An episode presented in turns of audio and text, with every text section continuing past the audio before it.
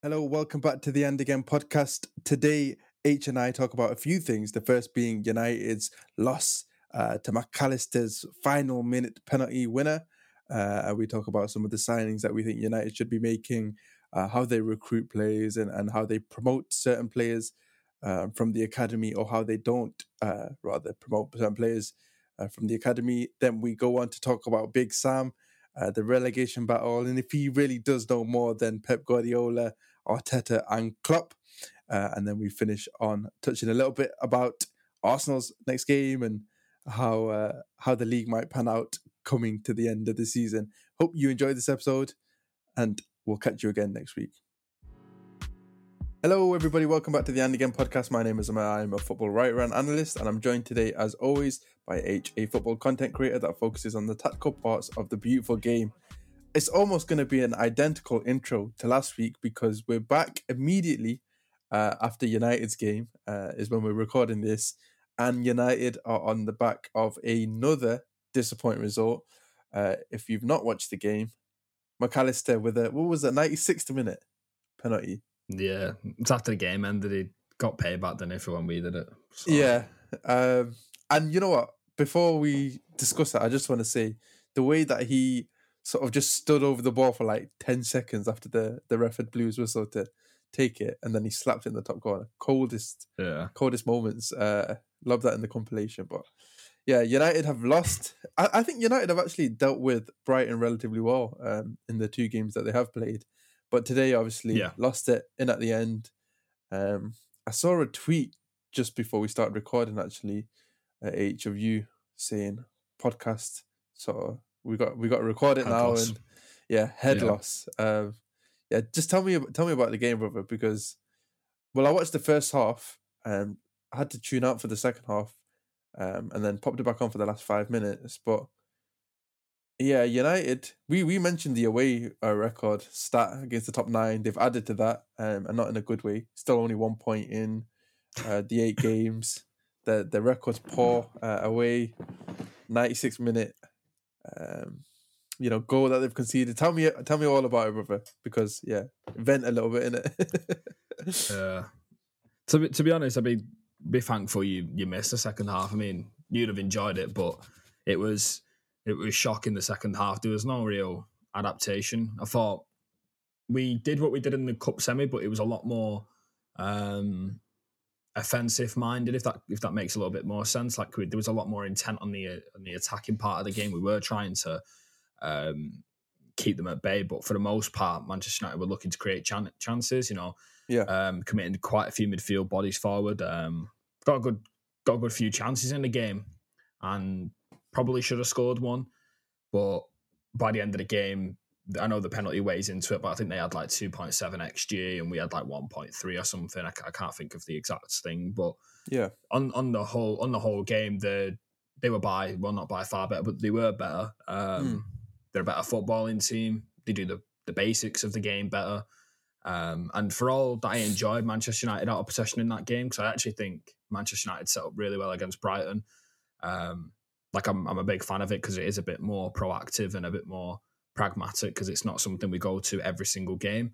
Um, but I've seen it twice now, and um, no open play goals in however many um, minutes, and it was it was it was hard to watch the second half, and it just brings back everything we said on the podcast about the, the Spurs performance. Um, the lack of control, the midfield not being able to control games, but then he doesn't want to put Eriksen in there because he's not good enough off the ball, so he throws Fred in, but then he loses even more control.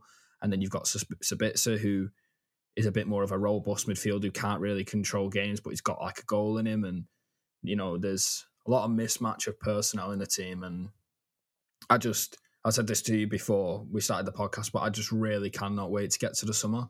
I yeah. think it's probably the biggest summer in recent history for Manchester United. It's bigger than any summer we've started off with a manager because what we have now is we have a manager where we've seen what can be, um, mm, mm. and what can be added to it is really good personnel, really good profiling. But what worries me is our last summer window, spending too much money on players, um, and just getting recruitment wrong. And I think Yeah. tonight we looked at Brighton, and it's like they are technically. Uh, It depends how you want to, you know, um, define technical ability, but their technical floor of that team is far more accustomed So to playing football high. than ours. Yeah, yeah, Yeah, it's it's much more, and they've spent. I know it's, I know it's not something Manchester United can do because uh, the scrutiny over these smaller transfers for like 15, 20 million, and then not promoting them for two years would be would be high. But they are so much, so much. They're just a much better run football club, and they have a better idea of how they want to play football. And in their recruitment, there's always been one thing as like a criteria, and it's just technical ability. If you're good at playing football, you'll make it at Brighton. yeah. Um, I think with Brighton, and- they, they've yeah. they've got guys who are really technical, but they've also like got the know-how of of where to use them and how to use them, and th- everything sort of fits into place like this really like well-oiled machine. With United, we've seen it for years and years and years. People say so there's not enough investment into United, um, yeah. and I'm not sort of clued up in terms of the ownership and how things work, sort of in in that regard entirely. But all I know is United have spent big money wherever that was, that money's come from, um, and they've spent that money poorly. If you think about even the good signings, you've probably still overspent for them, um, and Yeah.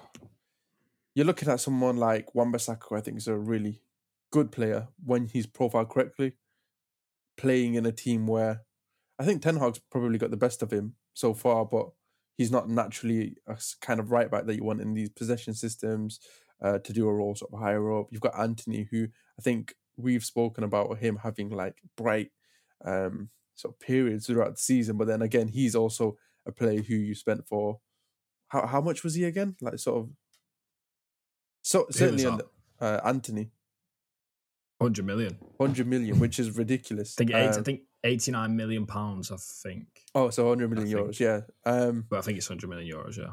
and and in a team that's sort of trying to make the step up, I think I can understand having to be desperate and and if you secure Champions League this season, I'd say probably worth it. Um, but even though he's been decent, he's not a sort of a hundred million pound player. Um, so that's gone across No. years and years and years. I think this is the window, like you said, this is the window where Ten Hag has to get his pieces. United have to clear out some of the dead wood, and it it launches you on to to have another good season. I think when we look at Arteta's Arsenal, we were just looking at them before we started the podcast. He's had is it four summers or three summers?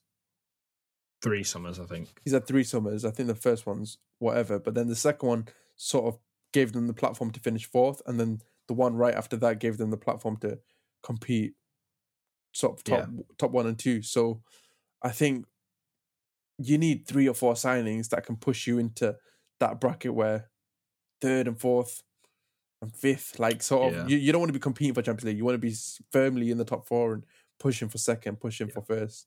Um, Yeah. and I think that's possible, but you need. That's need a three, four at least. Yeah, that's the thing that I've always, well, I've not always said it, but the the way I stand on things now is I understand that Manchester United will not be good enough to win a title this year or next year. I understand that, Hmm. but there is definitely a position in this league that could be taken up by a team who's not in a title race or a top four race. Yeah. Um, and I just feel like we've got a situation now where we've got players from Jose, Ole, um, Liv. Well, I don't even know if Liv Van Gaal, I can't even remember, but they're just a whole mesh of players. And now you've got Ten Hag players coming in, and there's a whole mesh of players, and not one, not one group of them have been signed. uh, Have got like a a criteria or a definition of why they were signed, what they're good at, and we've got players who are good in transitions. We've got players I think are probably most of your players like fall into that like Ole good in transition, traditional Man Yeah. United way. Um, and this is the and this is the problem because we are transitional now. We are, but we we've got we we also signed players under Erik Ten Hag who are you would class as off the ball or transitional players who potentially if we if we do adapt next year will not be good enough. Hmm. Um, and I feel like it's getting to a point now where you've really got to decide if you want to move into the new style in the summer and really just risk it and play good football and not really factor in results too much, or you can still assess the squad come summer, assess who you've got, who you've bought, and if you think it's still not good enough, then uh, once again it's proactive, pragmatic football, and I think we have to um, basically hope. Oh, sorry. I was just gonna say. I think like with with moving on to next season and things like that. Like, I think you can't copy Arsenal's model entirely, but I do think Arteta did something smart in in having this almost like halfway team. I wrote this article last year, like talking about how Arsenal can make his his side a winning side, even without all of his pieces. And obviously, when he got Zinchenko, uh, Gabriel Jesus, um, sort of Saliba was embedded into the team. He had like sort of his pieces in in every position. But the season before that, when they were competing for fourth, um, sort of before the injuries at the end, he had this like halfway team that looked like an Arsenal Arteta side, um, but Yeah. was sort of just um, built around making the best of, of certain sort of suboptimal profiles. And I think next season that's sort of that season for you because I don't think you can have an overhaul of like seven, eight players that put you in in contention to to play perfectly. But I do think sort of three, four, probably you can push five. Um, because I, I remember when City had our first like major window under under Pep. I think it might have been five signings, but yeah, I, I think that's possible. We we wrote down before the episode we want to talk about some potential signings and things like that for for um for United. I'd like to get Yeah. your opinions. I know you've sort of done videos and and sort of tweets and things in the past of like who would your ideal three signings for United be, for example. Um, I feel like you Yeah. probably have some names in your head already, so so yeah, throw them at me. I'll think of if I can uh, pluck out any names or any uh, profiles at least. Well, I think it depends the way you want to do it because I think Manchester United Manchester United fans have like two ways of looking at it. You either go top to tail, which is basically you know get a centre forward in, um, get a guy who can get on the end of minimal chances, um, and you know score goals and still suffer the control part of the game, or you go back to front and it's sort the spine out and What then, would you What would you, know, do? A striker. I'd sort the spine out. Uh, Yeah. I'd sort the I'd sort the midfielder and the goalkeeper out before the centre forward. And I do understand that Manchester United fans are worried about us scoring goals, but um, You know, if the spine yeah, is sorted like out, if you if you if the spine is sorted out, you can still score goals in transition because you have those this profiles. is this is yeah this is what i mean i still think that manchester united with all the control in the world uh, next season wouldn't be a team who's just struggling to create chances because in my in my head united create the most chances when we've either a got complete control of the game or b we don't actually want the ball and we're constantly just creating it in transitions and Mm. both of them things you're able to do with the right uh, players signed in the spine I think if you got like a, if you really wanted to make a statement in the summer and you really wanted to make the first step into playing your brand of football that you've played at Ajax or whatever, then you could let David De Gea go,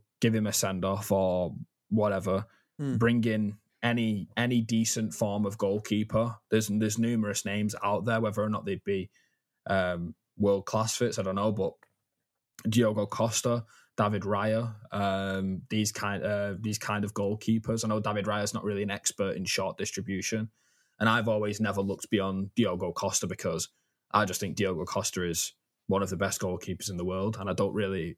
Uh, I understand that it's a sixty million pound uh, investment for a player who, you know, in the grand scheme of things, might not seem like a big thing, but it is. Yeah, I know. um, I I agree with you in that it's massive. like, Do you know what I mean? I think Mm. if you have hundred million in the in the bank, I understand that sixty million on a keeper might seem absolutely ridiculous, but but that's he's an investment for for like 10 years. years. Oh wow! yeah, he's going to be there for ten years. yeah, so he's there. You never have to purchase it again, and it's one step in the right direction as towards playing a better brand of football, uh, and then you can move on into your six. And I think I do feel like there is that many names out there uh, that you could go and sign as a comfortable ball playing midfielder for cheap fees who would maybe take some time to adapt, but would still be able to control games better and be coached better and their You know, younger options. I had a weird suggestion, uh, and people got onto me for it. But I thought like before the season began in in, in that summer window, I was like someone like Romeu, sort of early thirties. Yeah, I, I remember think. you saying. Yeah, um, not expensive, but sort of profile wise and, and, and does the job well. And he, he's gone to but it's not too dissimilar to Cas- Casemiro. Yeah, It's like a similar sort of. I think I think ilk. Romeu is a bit different in that like Romeu's sort of technically really proficient. I think he has this like hard man like reputation, but the the reason why I mentioned Rome- Romeu at the time was because really cheap, really technically able, like good under pressure, good at passing the ball. I think Casemiro's quality is more about playing vertical, finding sort of the forwards and then breaking up play like horizontally. But I think United struggle with keeping the ball essentially and and playing it to certain um, you know players in the build up, uh, under pressure or under sort of like direct Yeah. press. Um, Romeu's thirty one. I think like someone like that. Um, because Yeah. obviously you spent big on you. You already spent big on um, Casemiro, and I don't think you're going to get. Or maybe it makes less, less sense to sign someone to directly replace him at the moment. But like second pivot type, like a someone second who can second pivot player is what is like people people always get dead thingy about it because they always think that when Manchester United, when, when Manchester United fans say they want to sign a six, they think they mean in replacement of Casemiro, but the Yeah. player who plays next to Casemiro does receive almost even deeper than Casemiro at times. I think pretty it- much on the they eye, will be that main like guy, a- yeah, who Yeah. received the ball. Yeah. Um, and but then when this you is the thing, Manchester United have passed up. Yeah, United have passed up on countless holding midfielders for smart fees. Like even even in the summer's just gone, like Boubacar Kamara was a third centre back slash number six who played in a really intricate tactical side um, under Sampaoli, and he was a br- he was a brilliant deep deep lying footballer. He could you know he could play in all angles. He was brilliant Yeah, on the ball, yeah, press resistant. Went for free. Didn't even get sniffed at by Manchester United. Crazy. And now there are players knocking about like Maxence Caqueret, uh, Enzo Le Fée. Mm. Um, I don't personally think this one's right, but uh, Manu Kone, Mm. Alan Varela, like oh, like Enzo Fernandez was available. We said Enzo Fernandez even maybe six months before the World Cup. Like Yeah. the players are out there who Manchester United just the, the scouts aren't the problem at Manchester United. The scouts are going out and finding these players. I You know, think the there was um, found I think there was a scout sort of you know there's like these news aggregators and stuff, so you have to take their reliability with a pinch of salt. yeah But like when I was really, I'm still really high on uh, João Gomes, uh, the one who plays for Wolves now. Um, but when he was playing in Brazil, I was so sort of impressed by his quality. I was like, every sort of big six club in in England should look at signing him. But I'm pretty certain there were like reports that United scouts had been following following him closely. yeah. He went for twenty-ish million, I think. Like, being a United scout must be absolutely pointless at times because the amount of times we we send scouts to watch players, to monitor players, to target players, and we never ever make just. I understand that at Manchester United, there's going to be scrutiny if you pay 15 million for a youngster who is unknown. but is And there? I do like, get this. surely. But but but like I just don't understand it because like Tchouaméni was available a year before Real Madrid bought him for Hmm. virtually nothing, and he was still that guy. Hmm. And I said it for ages, like, and it was it was in plain sight. And Manchester United scouts were definitely looking at him, but they just do nothing. It, the scouts aren't the problem. I remember we we scouted Caicedo like three years ago in Ecuador, the only and the journalist turned out to be like a fisherman. And it's like, but but Manchester United scouts were still there, and we didn't do anything about it. Like, you know, the only thing that I will say is like United are such a massive club that I think their network of scouts is so broad that there'll be a link to like Yeah. every player that becomes pretty much good. every player. Um, I think there must be some sort of disconnect in in either saying this is the guy you have to sign him, or having Yeah. that like conversation and having that like continuity between the guy who looks at the players, watches them, and then the guys who actually go and make those signings. I think with Brighton, you have Yeah. this trust, this philosophy, this model that sort of goes all the way through. Same with Manchester City, for example. I think when you're looking at Man United now, sometimes I'm thinking, what what is the kind of player that they're really looking for? I think people yeah. are people are looking from the outside and, and coming up with names based on the other successful teams that they see around them, Arsenal, City, etc. So I think for me, it's it's more so this case of like you have to make the squad smaller get rid of all this deadwood, and then you have room to to make these smart signings in and around a strong core. Yeah. Um, so yeah, if you have this Casemiro, um, let's sort of the squad that you already have, fill in some of the gaps, and then sign a couple, not even a, a lot, but sign a couple of these um sort of 15 20 million pound players. And if they work they work. If they don't at least they'll be the right profile for the for the system and for the philosophy Yeah. of the coach at hand rather than someone six years into their career um from like two coaches ago. This is the problem because Brighton, like people try and compare Manchester United's recruitment to Brighton, and I, like we've said, we've said so far, like we understand why these why these teams don't go out and do it. But the main thing is, is what Manchester United will do is they will confirm a signing for seven, eight million euros. I think Hannibal Mejbri was signed for around ten million euros. Yeah. But then the handling of the player and his development will be so bad that he will never actually integrate into the first team. Whereas Brighton probably have a set plan where they look at the team, they look at the coach, they look at where they want to be in a set amount of years. And if you're a deep midfielder, we know that Brighton want the ball. We know that Brighton like press resistant midfielders. We know they like to play in all angles and they will coach that player from the ground up. But Manchester United have a player like Dan Gore, who is probably the complete opposite end of the spectrum to a player like Casemiro. yeah So Dan Gore's ability to get to the first team when Dan the profile is that of kind in of like- first team.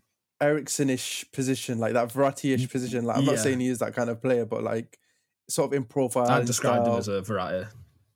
Yeah, he he does remind me in, in style at least of that kind of Verratti second sort of centre mid player. He'd never get. I mean, I'm not saying he'd never get a chance at United, but I'm saying especially at this stage, he'd be less likely to get a chance because there's that massive pressure associated with United, the scrutiny, and there is a point to make about sort of United having to protect some of their own players. But I think there's a lack of integration even for the really quality players that a club like Man City who have expectations of competing for the title don't even do. I think we've seen Sergio Gomez, for example, who started off quite poorly for Man City, but he's been getting minutes and being integrated in multiple positions. Rico Lewis, Yeah. under 18s uh, player, and he's obviously he's played. I think because we've sold and had had injuries at fullback positions, but he's come in and performed well. And I think like in United, there's so many sort of talented academy players. There's so many smart buys you Yeah. can make, but then there is this pressure of are There's they going to be boundaries. received? Yeah, there's so many boundaries, and and, I the handling of the handling of loans as well. Like we've had so many technically gifted midfielders. Who were never physically ready for first team football, but have been handled atrociously um, loan wise. We had Dylan Levitt, who was one of like the best midfielders we've had in the United Academy for like I don't even know, like maybe the past five six years, and he got shifted off to I think Dundee United, went out on loan was absolutely mint, and they bought him for virtually nothing. And he plays as that type of like deep, deep midfielder, dictator kind of role, and it's something the squad cries out for now. And I understand there's there's absolutely no chance in hell we're going to play um, a player of that age and you know in a pressurized season like this. But it just it's it's hard to see sometimes, especially when the recruit, the recruitment is as bad as it is. I think you know what City do you really well. to your academy, but the pathway from the academy is completely impossible. City have started doing this thing really well where we our academy is wildly talented. I think like probably over half could play, play in the Premier League. Like I genuinely think so. But with with our academy guys, we've started selling them out to, to teams and then putting in a buyback. Um, and in that way, like teams have this feeling that they want to sort of play them. They're not these lone players like with Brighton and, and Colwill, where you have like um sort of a relu- reluctance to play uh play certain players because you know that they're going to go back at the end of the season. So I think United could probably look to that model where they sell academy players, put in a buyback, and then maybe if they sort of develop into the right kind of player, the right kind of profile, um, you you bring them in and, and you slot them in your team. Uh, I think that would make a lot of sense. Um, and I'm not saying play all your academy guys right now, but I do think like someone like Zidane, for example, in preseason, we've seen his development in general, and then he comes into the squad. He's not even got as much as a look uh, or or a substitute appearance. And in my head, it makes no sense. At least, sort of ideologically, you don't even get that faith um, in the club that the next up and coming academy player, the next star, is going to have that pathway into the squad when you have someone like Zidane um, barely getting any, or not even getting any uh, minutes. Someone like Garnacho instead, obviously, has done it, but I think that's a, a rarer case. Um, and yeah, and for me, I just think like for the young players, there's so many in, in the Premier League where I think you've just got to trust them. We've seen it with Lavia, seen it with Garnacho, someone like Darko Gyabi, I think would have been so good for Leeds. Um, and instead, we have sort of established names like McKennie and and Roca in there, but performing poorly. Um, and for me, it's just interesting. Like I think you've got to trust these smaller players, these younger players. They have the quality. The league's like really um, insistent on like these physical, strong players, and I think that's fair. But there's so many technical players um, that I think can do a job even in that that physical environment, and they're not going to learn how to use their bodies anyway, um, unless they get minutes. But it is what it is. We'll move on. Having spoke about Man United, the use of these younger players, especially in the the physical uh, Premier League, I want to uh, talk about this manager who's associated um, sort of with with the these more physical, yeah, the the robust uh, Premier League, the the Barclays, should we say? um, and I, I, wanna I wanna mention uh, Sam Allardyce. We have to talk about Sam Allardyce, given his return. Um, and for me, a legend of the game, a character that that the league needs, um, but but doesn't deserve, shall we say? Um, yeah. So so yeah, Sam Allardyce has come back for four games. Um, I think he gets a two million pound bonus or something if he keeps yeah if he keeps them up. So um, crazy. here's to hoping he loses to Man City and uh, wins the next three after that. Um, yeah. But yeah, we're going to take three points at this rate. what, no one wants it. what do you make of uh, what do you make of his uh, appointment anyway? I think well, let's talk about Leeds in general. Sort of from Bielsa to to, yeah. to Allardyce. That's interesting. That's an interesting arc in itself. So yesterday I was I was listening to the Tifo podcast and they had the good 25 30 minute segment on Leeds and obviously Jon Mackenzie's a Leeds fan and commiseration. They are they are a mess right now. Um, mm. I actually never thought that Leeds were a poorly ran club. Um, yeah. You know, it didn't really stick out to me, and I just feel like they have got everything wrong in the past like year. Um, yeah, they've really, really like messed up. The the do you think if the kept... recruitment and the manager, and then they sacked the manager they recruited for, and they brought in Javi Gracia, and yeah, then yeah. he was completely polar opposite to what they wanted to do. But then, but this guy's even more opposite to the yeah to the other guys. It, it's a it's a last roll of the dice. I think that's I think it's I like fair to say though. that I think I think Leeds have basically shook hands with the devil and basically said, you know, we, we might Help be going us. down here. Yeah, yeah like yeah. We, if we do, if we don't, it's good for Big Sam. Get, yeah. I mean, the fact that they've got him a two million bonus that's ridiculous. I mean, that, that almost seems like that almost club. seems like they don't believe uh, that yeah. he can do it. Um, they could have offered him anything. Yeah, like, they do not care. But you know what? I I I have faith in in Big Sam. I'll be real, um, and I don't know if that's just like the nostalgic, like romantic football fan in me.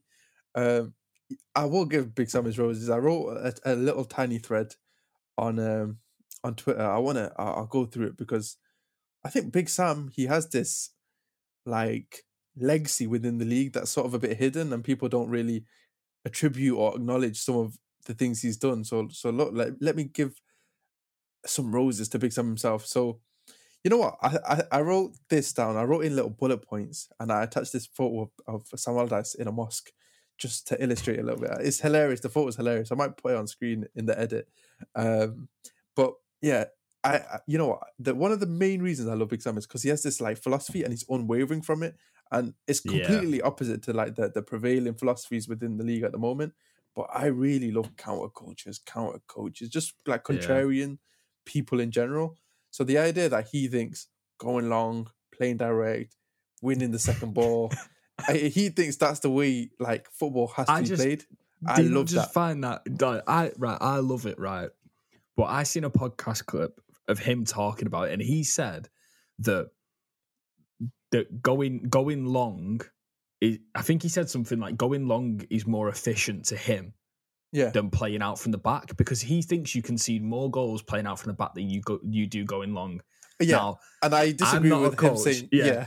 I'm not a coach, right? But that is straight up balls because that is No, but- wrong. No, but no, let my man land because but when he said the actual statistic where he was like, I'm pretty sure based on the stats that you lose more goals playing out from the back than go long. That that stat must have had like the craziest like stipulations because that's got That to must be mean false. Within must one mean his- of the long ball being hit, did he, did he score when the No. ball's lost in their half? Specifically for Sam Allardyce managed teams, like that must be the stipulation. It has to Um, be. So I think like when he's citing that as a stat, I think it's a fugazi. Like I don't believe it. Yeah. But I do think that there is some like validity to what he's saying in that if you hit the ball long to somebody who has more of a chance of winning it, and in specific areas where you know you have players who can win that second ball, like it's almost similar to the way Brentford use their throws, and it's like a statistically uh, justified thing where like if you throw it long, the second ball is more likely to land in the 18 yard area. You're closer to yeah. their goal, you're more likely to score. So I think He- there's he like thinks- logic and rationale. Yeah. I think he thinks about it like territory wise. Like he thinks that having possession in your half isn't nearly as dangerous as knocking the ball long and trying to win it in the final third. I think and if- that's like more to what he's trying to say. Yeah, and he he thinks if he has sort of players that are more likely to win that header and win that second ball, then you're just Yeah. increasing the odds each action. Uh, which is scary because. Leeds don't. yeah, I think they, they need Paddy Bamford to to get his stilts on, man. Um, the thing is, I think that they're inter- interestingly, I do think their like counter pressing heritage does have a basis in this sort of like go long, fight for the jewel, and sort of crowd the ball and try and win it. I think bizarrely those two like Bielsa ish philosophy. Uh, and, and and the Sam Allardyce ish philosophy, they, they have similarities in that way, and I think a lot of the players that they've signed over the last couple of years have traits that would work in Sam Allardyce's system. I think winning Yeah. the, the the first ball is the main issue. Um, They got a but lot of after that, there is robustness. yeah. yeah, and sort of runners in behind, um, sort of Yeah. goals from in behind striker. Like I think Jack Harrison, Gnonto, Summerville, them kind of guys running in behind and off, um, off Bamford. I think you do have goals in that team. I think what was Yeah. interesting. Actually, let me finish my little uh, praise of Sam Allardyce. I wrote early advocate for data and sports science. We'll ignore that other data um, stat he was mentioned. he was actually because I think on that Tifo podcast, I think um Ruben Pinder, I think he's called uh, Crystal Palace fan. He said that he was one of the earliest people in the English game to actually use data Yeah. analysis on like Proper, a, on like a fully- match level. Yeah. uh, which is crazy because he must have had something must have happened. He must have had a season or an experience which made him turn his back on it because data stems right to like not positional football, but like a bit more of a modern brand of football. I, I wouldn't Um, necessarily agree with that, you know, because I think it's interesting. I think Sam Allardyce has always had this philosophy and he's used data to like inform the best ways to carry out that philosophy. And I think Yeah, yeah. To be fair, you can, yeah, you can bend well not bend your data, but you can use your data to. for so he certain must- yeah. Purposes, yeah, he um, must think about it as in like what things yeah, within the data help me carry yeah, out. like turnovers, high turnovers, Yes, and like yes. balls winning the final third, stuff like that. yes. which is which is actually quite crazy because I think if you think about it, going long is a numbers game. I can't remember who said this, but I think Roberto De Zerbi said I think if he goes long, it's like betting, and he doesn't like betting, yeah. Yeah. which is like It's the best so way to put it down It's to. so interesting. it's like a numbers game if you go long. But you know, you Manchester could- United must not be very good at betting either. and, and, I feel bad for the fans who, bet on them. Um, but I will say it's so interesting how De Zerbi and Sam Allardyce are speaking about the same thing and they have complete opposite views. And I think you can defend Yeah. both arguments because let me play devil's Yeah. advocate. If Big Sam is the devil, I think he's an angel. Shout out Big Sam. But like what I will say is like when you go long, so De Zerbi saying when you go long, you're betting because there's a certain percentage chance that you'll lose that second ball, that header, and then you're on the on the back foot. Whereas Big but Sam's Sam's saying bigging it up for him. he's saying it's more likely that you'll win that second ball if you've got the right profiles, which is correct because he thinks there's a likelihood that you lose the ball passing out from the back and you lose goals in that way. I think they're they're both true in a way, um, but it just again it, for me it always goes back to profiles and qualities of players that you have. I will mention though, in fact, the fact that De Zerbi sort of thinks it's a guarantee you keep the ball. The first pass is always a guarantee when you're playing out from the back. After that, it's not a guarantee. But I think you can coach No. these patterns and things like that. And De Zerbi thinks with enough quality and with enough know-how, you can always find a solution to get out of that pressure and, and build up, which I think is probably true. Is there somebody who's going to win 100% of the headers? No. So in absolutes, De Zerbi is probably right.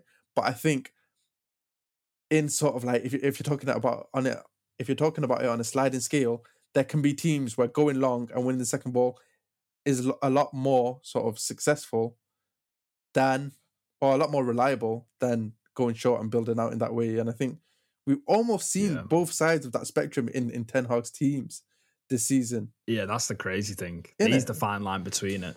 That's Yeah, it, like, which he will. It's it's crazy because I think if he if he manages to keep Leeds up from this position, I genuinely think that he that is one of his biggest achievements. Um, hope- a- aside from the City game, because I'm going to be supporting Big Sam with all of my heart. Genuinely, yeah, man. because if he does it, I, I think I on that podcast keep I keep referring back to it, but on that podcast they were they were basically talking about how Leeds' owner had basically covered not covered up, but he was taking a lot of the praise for Marcelo Bielsa's good work because Yeah, obviously yeah. when he was there, he was taking a lot of the I've gone and dug this manager out who's a football hipster and we play really exciting football and we stay up in the prem and we don't care about results, we care about performances and but really he was doing it because well, he was getting the results at that time. And Yeah. now it's like you've had to resort to plan B and you've got three decisions back to back to back wrong. And they are so different. And it's like I think some someone I think a journalist said that I think it might have been like the the Leeds uh, correspondent for the Athletic, but he basically said he thinks that the appointment of Big Big Sam could be the the turnover or the handover in uh, ownership because Mm. it's that far the other way for Leeds that it almost seems like it's we've got the club let's just do anything we can to Yeah. keep it up Yeah. and if that is true then if he if he keeps them up it would be ridiculous and it would be scenes by the way I don't know when their last game is I know yeah. but they would be absolute scenes and I don't like Leeds at all but I do. it would be true heritage. True heritage. Let me see. I mean, their games are uh, really tough, man. Yeah, Their they've got one of the hardest. really I think them and Everton, them and Everton have got really hard run-ins. They have us at the and- Etihad tomorrow at seven thirty. Oh my word! then they're at home to Newcastle, Their games are fucked. and then uh, West Ham away, and then Tottenham at home. How many points do they need to survive? Let's have a look. Oh, and it doesn't help how they've conceded five, six, two, one, four, Mm, yeah. You and know what? before that, one, four, and four. If we're talking about Sam Allardyce and what he's mentioned so far, I think there's two quotes that jump out to me, uh, and we'll talk about them before we wrap up the podcast. The first quote uh, I'll talk about is he said that he wants to create this like defensive solidity. That's the the primary goal of his um, appointment, and that's sort of what he's working on straight away. Um, so even more than sort of winning second balls, running in behind, playing direct, playing quick, exciting. Uh, he wants to have this really defensive, uh, defensively strong shape. Now, I'm not too familiar with Leeds' uh, defensive players in general. I think they've had a a a weakness in defending the high line, and that's obvious. Um, and that's sort of all of the, the players of the back line in general. I can't really think of anybody who stands out to me as, as being strong or or able in that back line this season in terms of performances. I might be mistaken. I haven't watched too many of Leeds games with a focus on sort of specifics No, uh, in their back all line. they're all poor. To be honest, But yeah, I think their defense has really uh, been been the, the glaring weakness of their team. They've scored a few, but they've they've always conceded loads. I wonder if some of those players are naturally inclined to to play more sort of deep block uh, systems in, in their profile. Yeah. Um, I will say some of their signings have been with like the Jesse Marsh and Bielsa idea in mind, and I think you're targeting players who can play in a high line, who can sort of win the ball higher up and, and play a bit quick in that way. So I'm not entirely sure Yeah. if that's true, but it'll be interesting to see how and which plays he chooses to to defend and if they suit that Yeah. backline defending.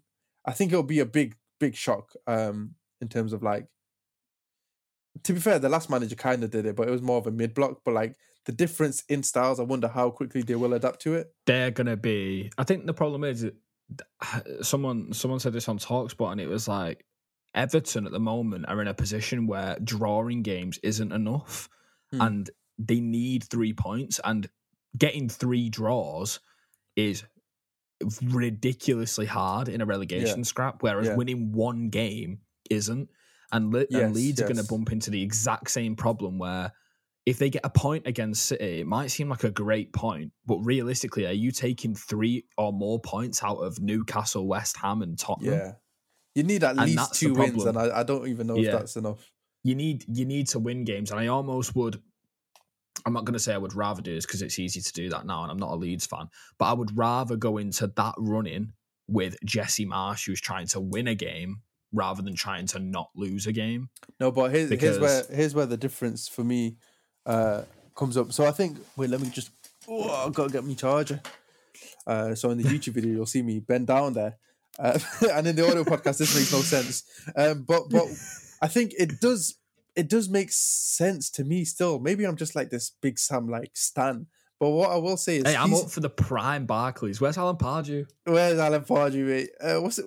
He's in Turkey, I think. I think he's in oh Turkey. man, I love honestly. I love I love these like OGs. I think the end like the quote that he said at the end that we that we'll speak about like talks about the OGs basically. But just to to, to wrap up on your point here, I will say he mentioned he wants defensive solidity and not with the intention of just sort of shutting up shop and getting these nil nils.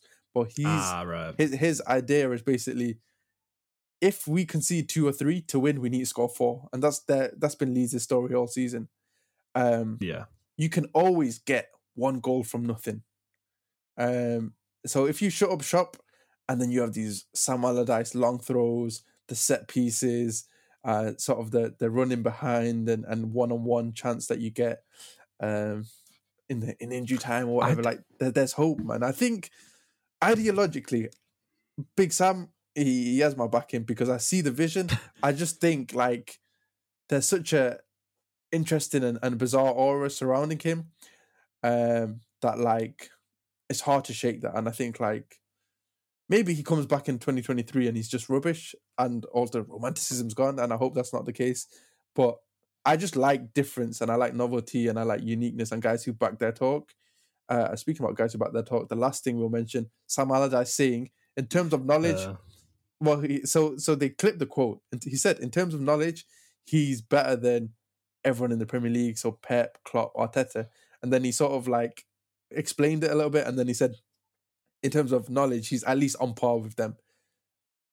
Aside from what, Guardiola, does, what does he mean? Like, I, I'm not being disrespectful. He's obviously a really good football manager, but what does he actually mean? Because knowledge of the game, I think I know a bit about the game. I'm Yeah. sure you think you know a bit about the game. Yep. But I don't get what he's talking. d- do you mean you know as much about football tactically as Pep Guardiola? I Because thi- if yeah. you if you're saying that, then I would.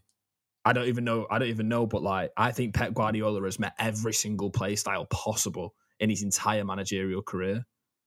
Whereas I don't Yeah. think Sam Allardyce has any idea. Was was was there ever a? Oh no, he was at West Brom, so he. I guess he has faced like a like a prime Pep Guardiola team. yeah, but he's not yeah, yeah. accustomed to it yet. Do you know what I mean? Like, It's interesting. I think. oh, look, uh, Big Sam's biggest fan back again. Big Sam has actually dug himself in here. No, no, no. This he hasn't. He hasn't. He hasn't. Because Pep kind of agreed with him. Uh, so Pep responded. He was like, "I kind of agree. I kind of don't. Well, I don't think Big Sam has more knowledge than than Pep at all. But I think, like in general, he's got to be up there in terms of knowledge. I think there's a distinction to be made in terms of knowledge and application. I don't think he has the ability to create a football team that performs better than, for example, prime club team. But if I'm thinking, He's got a positional play whiteboard at home. That's all he's got. Yo, imagine he, He- ju- imagine if he just comes back uh, back and he's playing these little two, three, five, like fluid Mate. little shapes. Uh, if I see a structure, we're going to the moon. no, no, genuinely, I just think like when you've been in the league that long, and I think quotes from like ex players and things like that, they've all come out and said like Big Sam always had the ability to kind of like predict what was going to happen in the game, where the game could be won or lost, yeah, and like during the game make a tweak and get at certain weaknesses. I think in general, having football knowledge in terms of tactics and things like that, that's ultimately what it comes down to.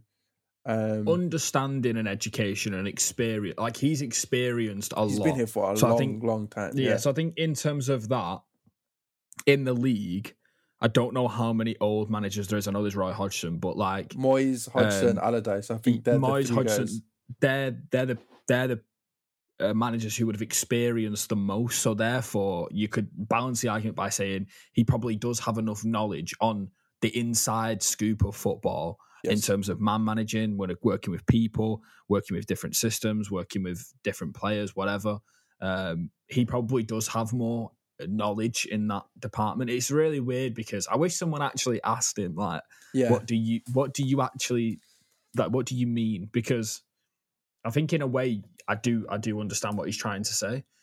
But yeah i just think he if he said all this stuff and then he comes out of Etihad with three points God he's gonna look like a crazy man The thing is, if he loses though as well, I think like the attention is it's gonna yeah the attention is drawn back on him though, which is a slight positive rather than being drawn towards the players.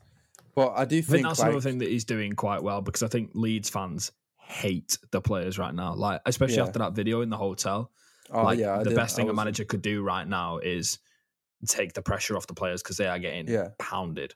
Yeah, And I just look at them four games; they ain't winning a game there. if it wasn't Man City as the first game, I, I'd have some hope for them.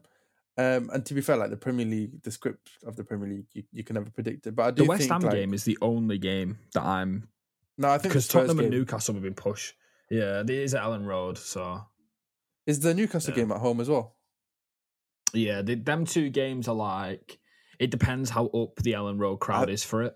I, th- I think, yeah, because because the past two games I've watched at, at home for Leeds, the play style has just sucked any bit of optimism out the crowd, and then you get past the first Mm. fifteen minutes and it's settled down, get your foot on the ball and play, and Yeah. it's always it, it was always like the Liverpool game was exactly like that actually.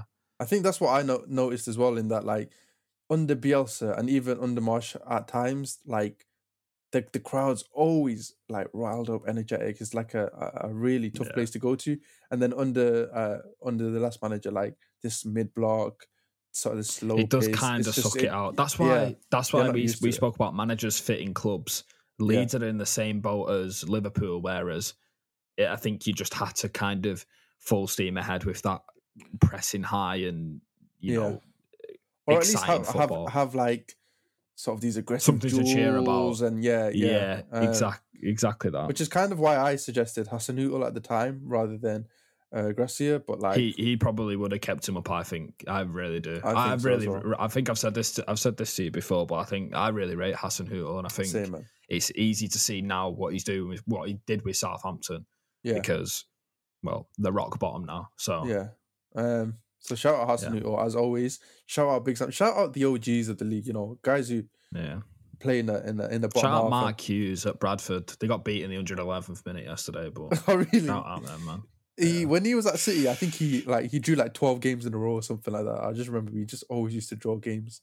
under- Pragmatism. yeah, under Mark Hughes. It was so it's kind of depressing. Um, but shout out Mark Hughes anyway. Um, and yeah, man, let's let's um, oh, Arsenal play Newcastle. We'll discuss that after the game. I think that's a, a game that has like a big say in the title race as well. I know a lot of people are basically Yeah. calling. I kind of need Arsenal to do me a favour though. I don't, brother. I need. I think if if Newcastle win that game, uh, and we win our next game, I think the league is good. But I'm like, kind of. I don't. I don't really want to say it, but like, I'm kind of fearful. Not fearful for top four. That's the wrong word. But like, but you, you don't think you're out of it yet? I, I, I really don't. And I'm looking at Liverpool momentum wise, and I'm looking at Liverpool's remaining fixtures, and I don't see Liverpool losing a game for the rest of the Um, season. So you need to have a.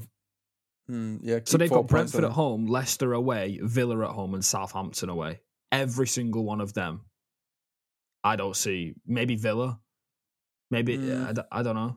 But And so, so- that, but then so that means you can't you can't drop points in two games. Yeah, exactly. So we've got to win. We've got to win 3 You've got win- games, and our last to- games are Yeah, you've got to win three games. West Ham away, Wolves at home, Bournemouth away, Chelsea at home, and Fulham at home. I mean, I mean, I think they're, Wolves- they're definitely Wolves- winnable games. Yeah, Wolves, Bournemouth, Chelsea, Fulham. Like, If it win And- and against West West Ham Ham- away, I'll be I'll be fine. But yeah, it just I just this club, man, I hate it. I hon- honestly I hate it. funniest I- club ever. I was looking at I was looking at bloody third place cemented by May. Get it wrapped up, done. yeah, you were you were sort of in with the big boys early early doors, even sort of Yeah. like midish season. Um, so it's interesting to see what's happened. We'll we'll come back to Licha. Come back, to the oh yeah man shout out shout out Martinez one of the Yeah. one of the plays of the season. Hope he's I hope he's drinking mojitos somewhere right now. I hope he's having a real good He's time. probably stressing, brother. He he plays with his heart on his sleeve, man. Um, so He's- we'll we'll talk about the Arsenal Newcastle game. I mean, we'll talk about whatever uh, sort of appears over the weekend and uh, into early next week. Um, hopefully, you've enjoyed this episode of And Again. Um, as always, give it a follow, a rating, subscribe if you're watching this on YouTube. Um, and yeah, we'll catch you uh, sort of in the second part of next week. Peace.